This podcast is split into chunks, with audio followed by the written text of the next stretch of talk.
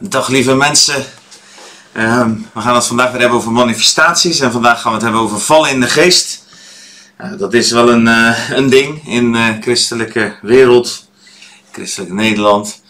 Um, maar wordt er veel te veel aandacht aan besteed, maar um, aan de andere kant, ja, het roept ook bepaalde dingen op. Dus het gaat er dus over even vallen in de geest. Is vaak manifesteert het zich zo, maar zal je zo ook uit mijn eigen leven wat voorbeelden geven dat het op een andere manier ging. Maar hè, dat als je de hand opgelegd wordt en de kracht van de Heilige Geest komt, dat je dus niet meer op je benen kan staan. En dan kan je vallen. En soms zijn mensen uren weg. Ik heb uh, wat dat betreft uh, hele uh, krachtige dingen gezien.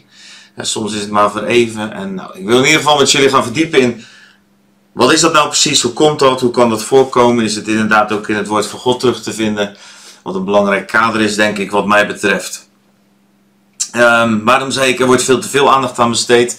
Omdat soms de angst, of nee, soms de aandacht een beetje naar dat vallen op zich toe gaat. Terwijl dat natuurlijk eigenlijk een manifestatie is. Het is net als die boom die gaat waaien, dan weet je dat de winter is. Maar het gaat om de wind.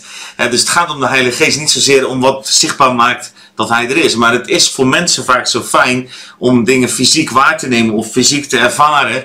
En uh, dan kan de aandacht soms heel erg daarop komen. En dat kan nooit de bedoeling zijn. Als, als het middel het doel wordt, hè, dan schiet het doel zich het, middel het doel voorbij, zou je kunnen zeggen. En, um, maar goed, dat even terzijde.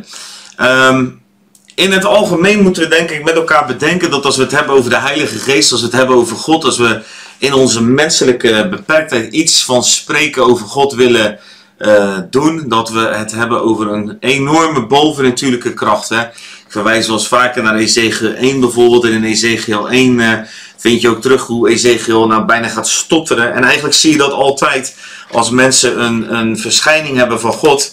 Ezekiel 1 vind ik zelf bijzonder mooi, omdat dat een vrij gedetailleerde beschrijving geeft ook van, uh, van, wat hij ziet in ieder geval. Hij probeert woorden en beelden te geven. Maar ook Johannes op open, ook Johannes in, uh, in de openbaring 1. Openbaring 1 um, die jarenlang met Jezus had verkeerd op aarde. Hem van aangezicht tot aanzicht kennen, op zijn borst had gelegen. Uh, nou ja, was volledig um, verbijsterd toen hij weer een ontmoeting met Jezus had. En viel ook overigens. Overigens geldt ook voor Ezekiel, dat realiseer ik me nu. Uh, zo, daar ga ik zo dan toch nog even, ook, uh, even aandacht aan geven. Daar kom ik zo even op terug. Wat ik wil zeggen is dat we dus moeten beseffen, er is een enorme onmenselijk, bovennatuurlijk grootheid. Dat is God. En die komt in ons, in het stof, in onze beperktheid. Kijk, de eerste keer dat die kracht van God het stof raakte, hè, dan ontstaan wij. Dat is de mens. Dus God schiep de mens door in het stof te blazen. Dus de roerig van God kwam in het stof en daar was de mens. Daar was het levende wezen. Kan je lezen in Genesis. Genesis 1 tot met 3 moet je sowieso maar eens heel aandachtig lezen. Want daar is dat ook voortdurend... Um, ja, je moet altijd soms terug naar het begin. Ook juist omdat God dingen weer herstelt. Uh, maar daar ga ik nu niet op in. Ik ga even blijven bij die kracht van God die dus het stof raakte. Alles is geschapen doordat God sprak. En uh, dat was de manier waarop God creëert. Dat is de manier waarop God nu nog creëert. Dat is ook de manier waarop wij kunnen uh, spreken en hoe dingen tot aanschijn geroepen kunnen worden. Maar de mens werd geschapen door um, de adem van God in het stof te blazen, in de aarde, in de aarde waarmee de mens gevormd was.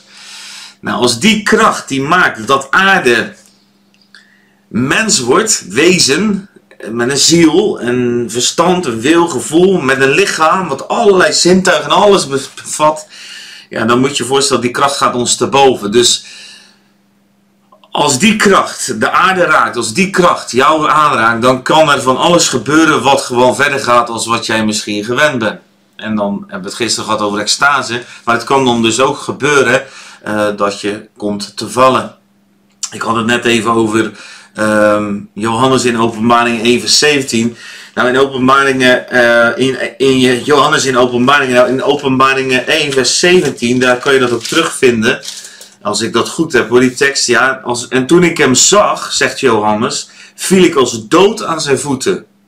En hij legde zijn rechterhand op mij en zei tegen mij, wees niet bevreesd. Ik ben de eerste en de laatste de levende. En ik ben dood geweest, zie ik ben leven tot in alle eeuwigheid. Amen. En ik heb de sleutels van het rijk van de dood en van de dood zelf. Wel mooi als Johannes valt en door de, aanwezigheid, door de confrontatie met de godheid, dan is het God die hem eigenlijk als het ware direct opricht. Ik refereerde net even aan Ezekiel, daar zie je hetzelfde. Um, Ezekiel die heeft ook een ervaring met God en hij gaat dat bespreken en dan, en dan zegt hij in Ezekiel uh, 1 vers uh, 28. Toen ik dat zag, wierp ik mij met mijn gezicht eraan en ik hoorde de stem van iemand die sprak. Dus hij was gewoon niet meer in staat om die grootheid en die ontzagwekkendheid die hij zojuist nog gezien had, om dat te handelen, om dat te verwerken. En uit ontzag en vanuit eerbied en vanuit vervulling uh, viel hij uh, neer en wierp hij zich op de grond. En um, daar ook daar zegt God direct, mensenkind, in Ezekiel 2 vers 1, mensenkind ga op uw voeten staan, ik ga met u spreken. Is wel grappig, want eigenlijk is het vaak in de ontmoeting, ook als je het hebt over vallen in de geest, dat God dingen wil openbaren. En dat God dingen wil uh, spreken. Um, nog even uit de Bijbel, je komt dit soort situaties extase en dergelijke dingen vaker voor, maar waar de heerlijkheid van God toeneemt, zie je dat ook. In 1 Koningen 8 vers 10 tot 11 zie je zelfs dat de wolk van de tempel het huis vervult. 1 Koningen 8 vers 10. En dan staat er in vers 11, vanwege de, volk, vanwege de wolk konden de priesters niet blijven staan om dienst te doen, want de heerlijkheid van de Heer had het huis vervuld als de heerlijkheid van God komt en, en die wolk, dat is dus eigenlijk ook een metafoor van de Heilige Geest, die hebben we niet behandeld, zou ik eigenlijk misschien nog moeten doen, want het komt ook in de woestijn voor, hè? die wolk die overdag een schaduw was, en s'nachts een vurige, vurige uh, warmte en bescherming, nou, dat zit ook helemaal in dat vuur natuurlijk, maar um, die wolk, dat gaat over de heerlijkheid, over de Shekinah glorie, over de Heilige Geest. En die heerlijkheid van God, die geest van God vulde de tempel. En wij zijn eigenlijk de derde tempel, zou je kunnen zeggen. En als onze tempels, Efeze 3 zegt het ook, worden vervuld met die Shekinah glorie, dan is het niet zo gek dat wij dan ook eenzelfde ervaring zullen krijgen. Net als die priesters die niet konden blijven staan, omdat die heerlijkheid zo overweldigend was. Dus soms zijn we heel erg bang voor dingen. Dat is ook logisch. Heel veel angst ook voor juist vervallen in de geest. Omdat het alle controle wegneemt. Er is dan geen controle meer. De heerlijkheid van God maakt het, maakt het, neemt het over. Dat is dus niet per se fijn. Het is, niet, het is wel fijn. Ik kan alleen maar positief erover zijn. Omdat het vrucht heeft gedragen in mijn leven. Maar om te ondergaan is het niet per se fijn. Um, ja, ik, ik zit even te denken van welke voorbeelden zal ik geven. Het is denk ik belangrijk dat ik... Um, ik, ik heb heel veel mooie voorbeelden van hoe ervaringen met God soms kunnen leiden tot dat je eigenlijk bijna een soort als mens gewoon uitgeschakeld wordt. En dat dat ook ja, uh, in mijn leven, ja, ik kijk altijd naar de vrucht. Heeft het iets goeds met mijn leven gedaan? Heeft het iets nieuws gezet? Heeft het dingen doorbroken? En ook van de mensen om mij heen, van de levens van de mensen om mij heen, uh, ken ik eigenlijk dat alleen maar getuigen. Ik weet nog wel, een van de eerste keren, dan moet ik even denken, zo grappig, dat ik zelf voor iemand ging bidden. En ik kende dat toen nog niet zozeer, die kracht van de geest. En diegene werd zo geraakt door de Heilige Geest. Ik was zelf in mijn hele leven nog nooit op die manier aangeraakt. Maar Gods geest was wel op ons. En mijn vrouw en ik strekten ons wel uit naar de Heilige Geest. En diegene die, ja, die viel dus in mijn ogen een soort flauw. Ik, ik had het nog nooit meegemaakt. Wij komen ook niet uit die kringen waar, dat, waar je dat wel eens ziet of meemaakte. En uh, ik schrok me, want ik ben ooit nog verpleegkundige geweest. En ik, dacht dat diegene een uh, soort oud ging. Dus dat er iets. Ik zei: Hoe heeft hij diabetes of epilepsie? Of wat is er aan de hand? Dus even een grappige anekdote van hoe, uh, hoe dat in ons leven ook totaal ongewoon was. Maar dat Gods geest al met kracht door ons heen werkte. Maar eigenlijk was het niet zo ongewoon. Dat is het vreemde. Um, want um, ik ben eigenlijk tot geloof gekomen, zou je kunnen zeggen, door in de geest te vallen. En dat is een heel verhaal ook, maar misschien dat ik mijn getuigenis nog wel een keer ga delen. Maar wat er gebeurde, ik, ik daagde God eigenlijk uit en ik zei, Heer, als u bestaat, dan moeten we het nu bewijzen. En dat was het moment dat ik eigenlijk wegging bij mijn vrouw. En um, Um, een hele bizarre situatie. dit is te kort, ik ga daar nu niet helemaal op in. Dus blijf nieuwsgierig. Het komt een keer.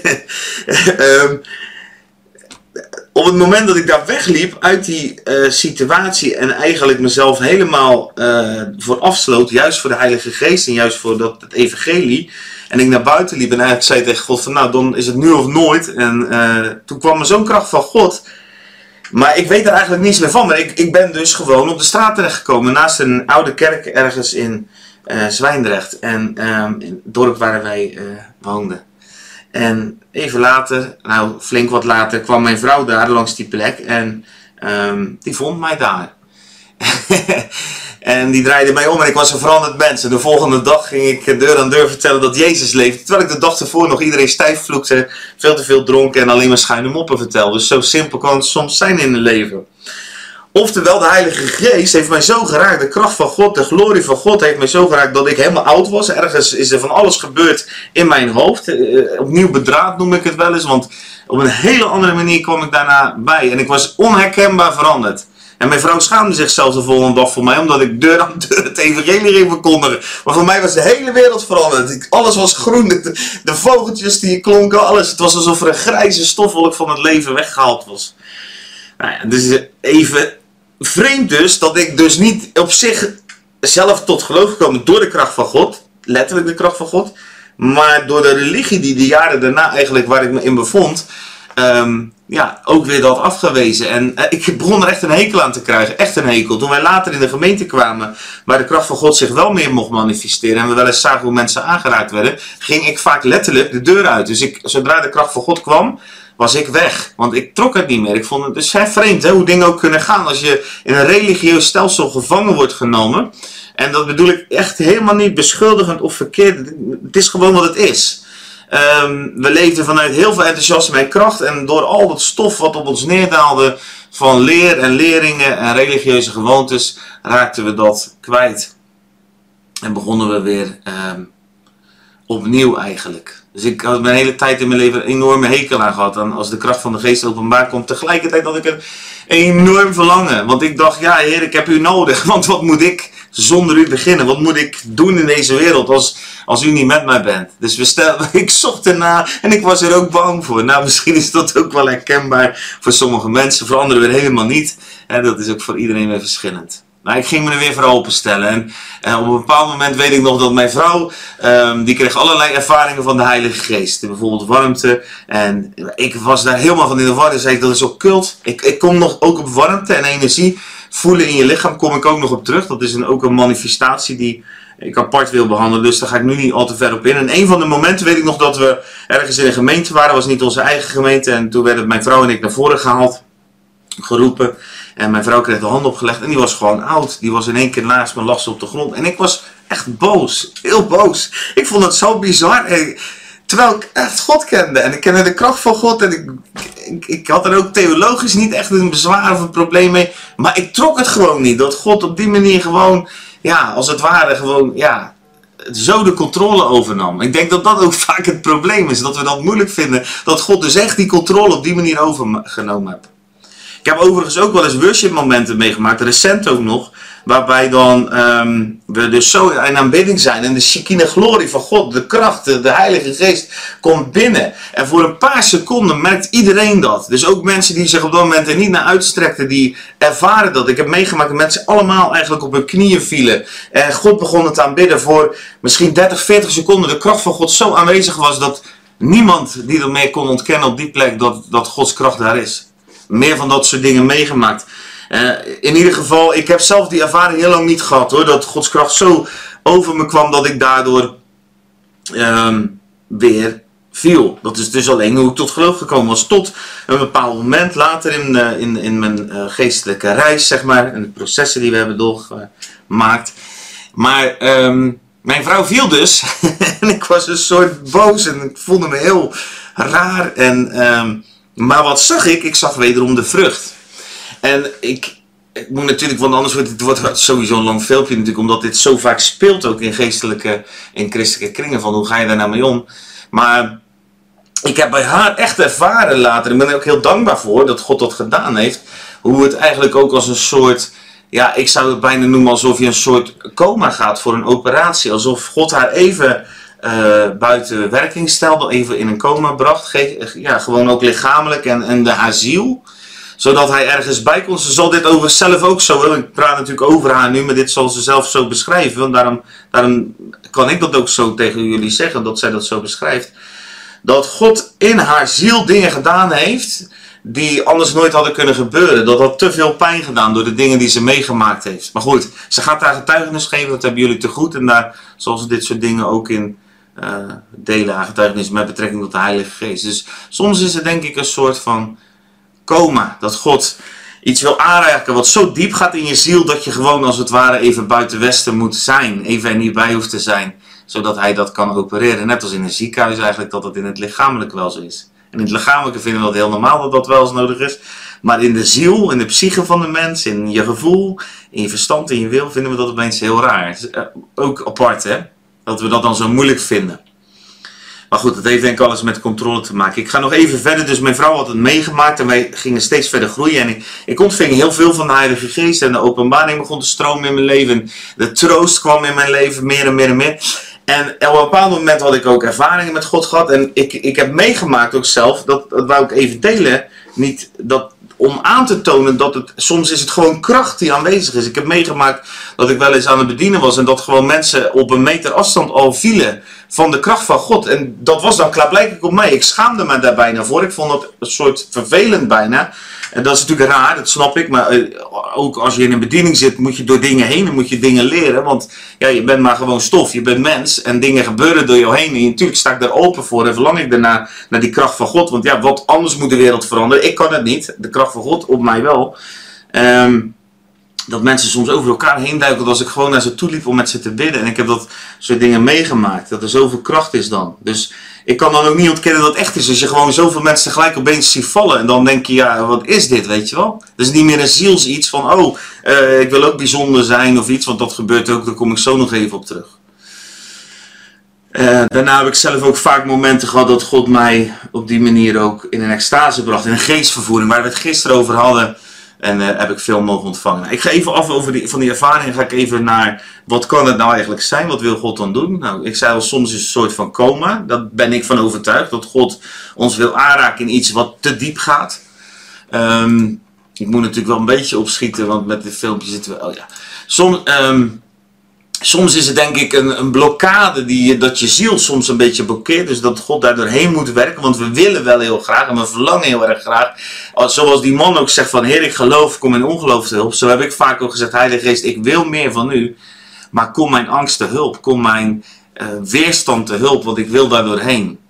En um, ja, ik denk dat we daar soms in een, in een conflict komen. En dat God dan ons helpt om ons daar doorheen te halen. Doordat hij ook uh, met zoveel kracht komt dat we het even niet meemaken. En daarna zie je dan vaak dat dingen doorbroken zijn. De vrucht is buitengewoon goed van dat soort momenten. Ik denk dat het ook simpel is waar ik al mee begon. Soms is het gewoon te veel kracht, te veel energie, te veel dynamisch. Wat de, wat de Bijbel ook noemt, dat is gewoon explosieve kracht. Om het te handelen. Je moet dat een soort ook, je kan dat ook daadwerkelijk in je lichaam voelen. Maar goed, daar gaan we dan een ander moment over hebben. En dan ga je een soort in kortsluiting Net als dat je in je meterkast, als er in één keer heel veel stroom in komt, ja, dan zal de kortsluiting eh, even plaatsvinden. Nou, in een meterkast kan dat heel gevaarlijk zijn. In een mens, als het vanuit de Heilige Geest is, dan word je gevuld met kracht. Ik denk dat het zo eenvoudig is. Ik denk dat we het soms veel te groot maken, veel te spannend, veel te veel aandacht aan geven. Het gaat helemaal niet om die manifestatie. Het gaat om de kracht en de liefde en de gevolheid van de Heilige Geest die ermee gepaard gaat. En we moeten ons altijd richten op de gever en niet zozeer op de gift of de gave waarmee het, of de verschijnselen waarmee het gepaard gaat. Ik denk dat het heel belangrijk is. En we moeten ons richten op het eitje, op het brood wat we van de Vader vragen, Lucas 11.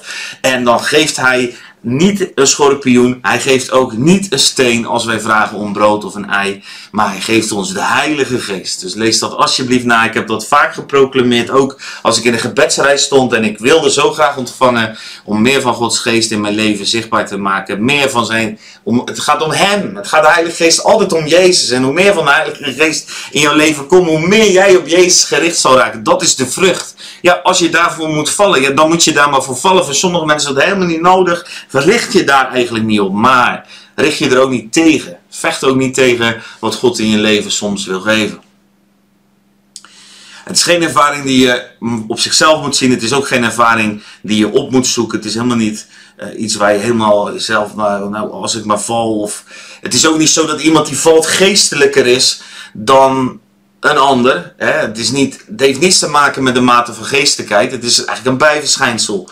Um, ja, sterker nog, uh, als er nog allerlei operaties, als, even, als, het, als, het, als je uitgeschakeld wordt omdat God nog dingen in wil raken, dan kan het wel zijn dat je soms nog heel ongeestelijk bent. Nou ja, er is gewoon niks over te zeggen, zo werkt het niet. Het is ook zelfs zo, het is ook niet altijd hetzelfde, zo, want God is soeverein, de wind waait waarheen hij wil en de Heilige Geest doet dat ook. Dus het zegt niets over je geestelijkheid, het zegt niets over. Het is te. te je gaat, je, op die manier moet je er niet naar kijken. Het zegt soms ook heel veel over de ziel. Het kan ook heel ziels zijn.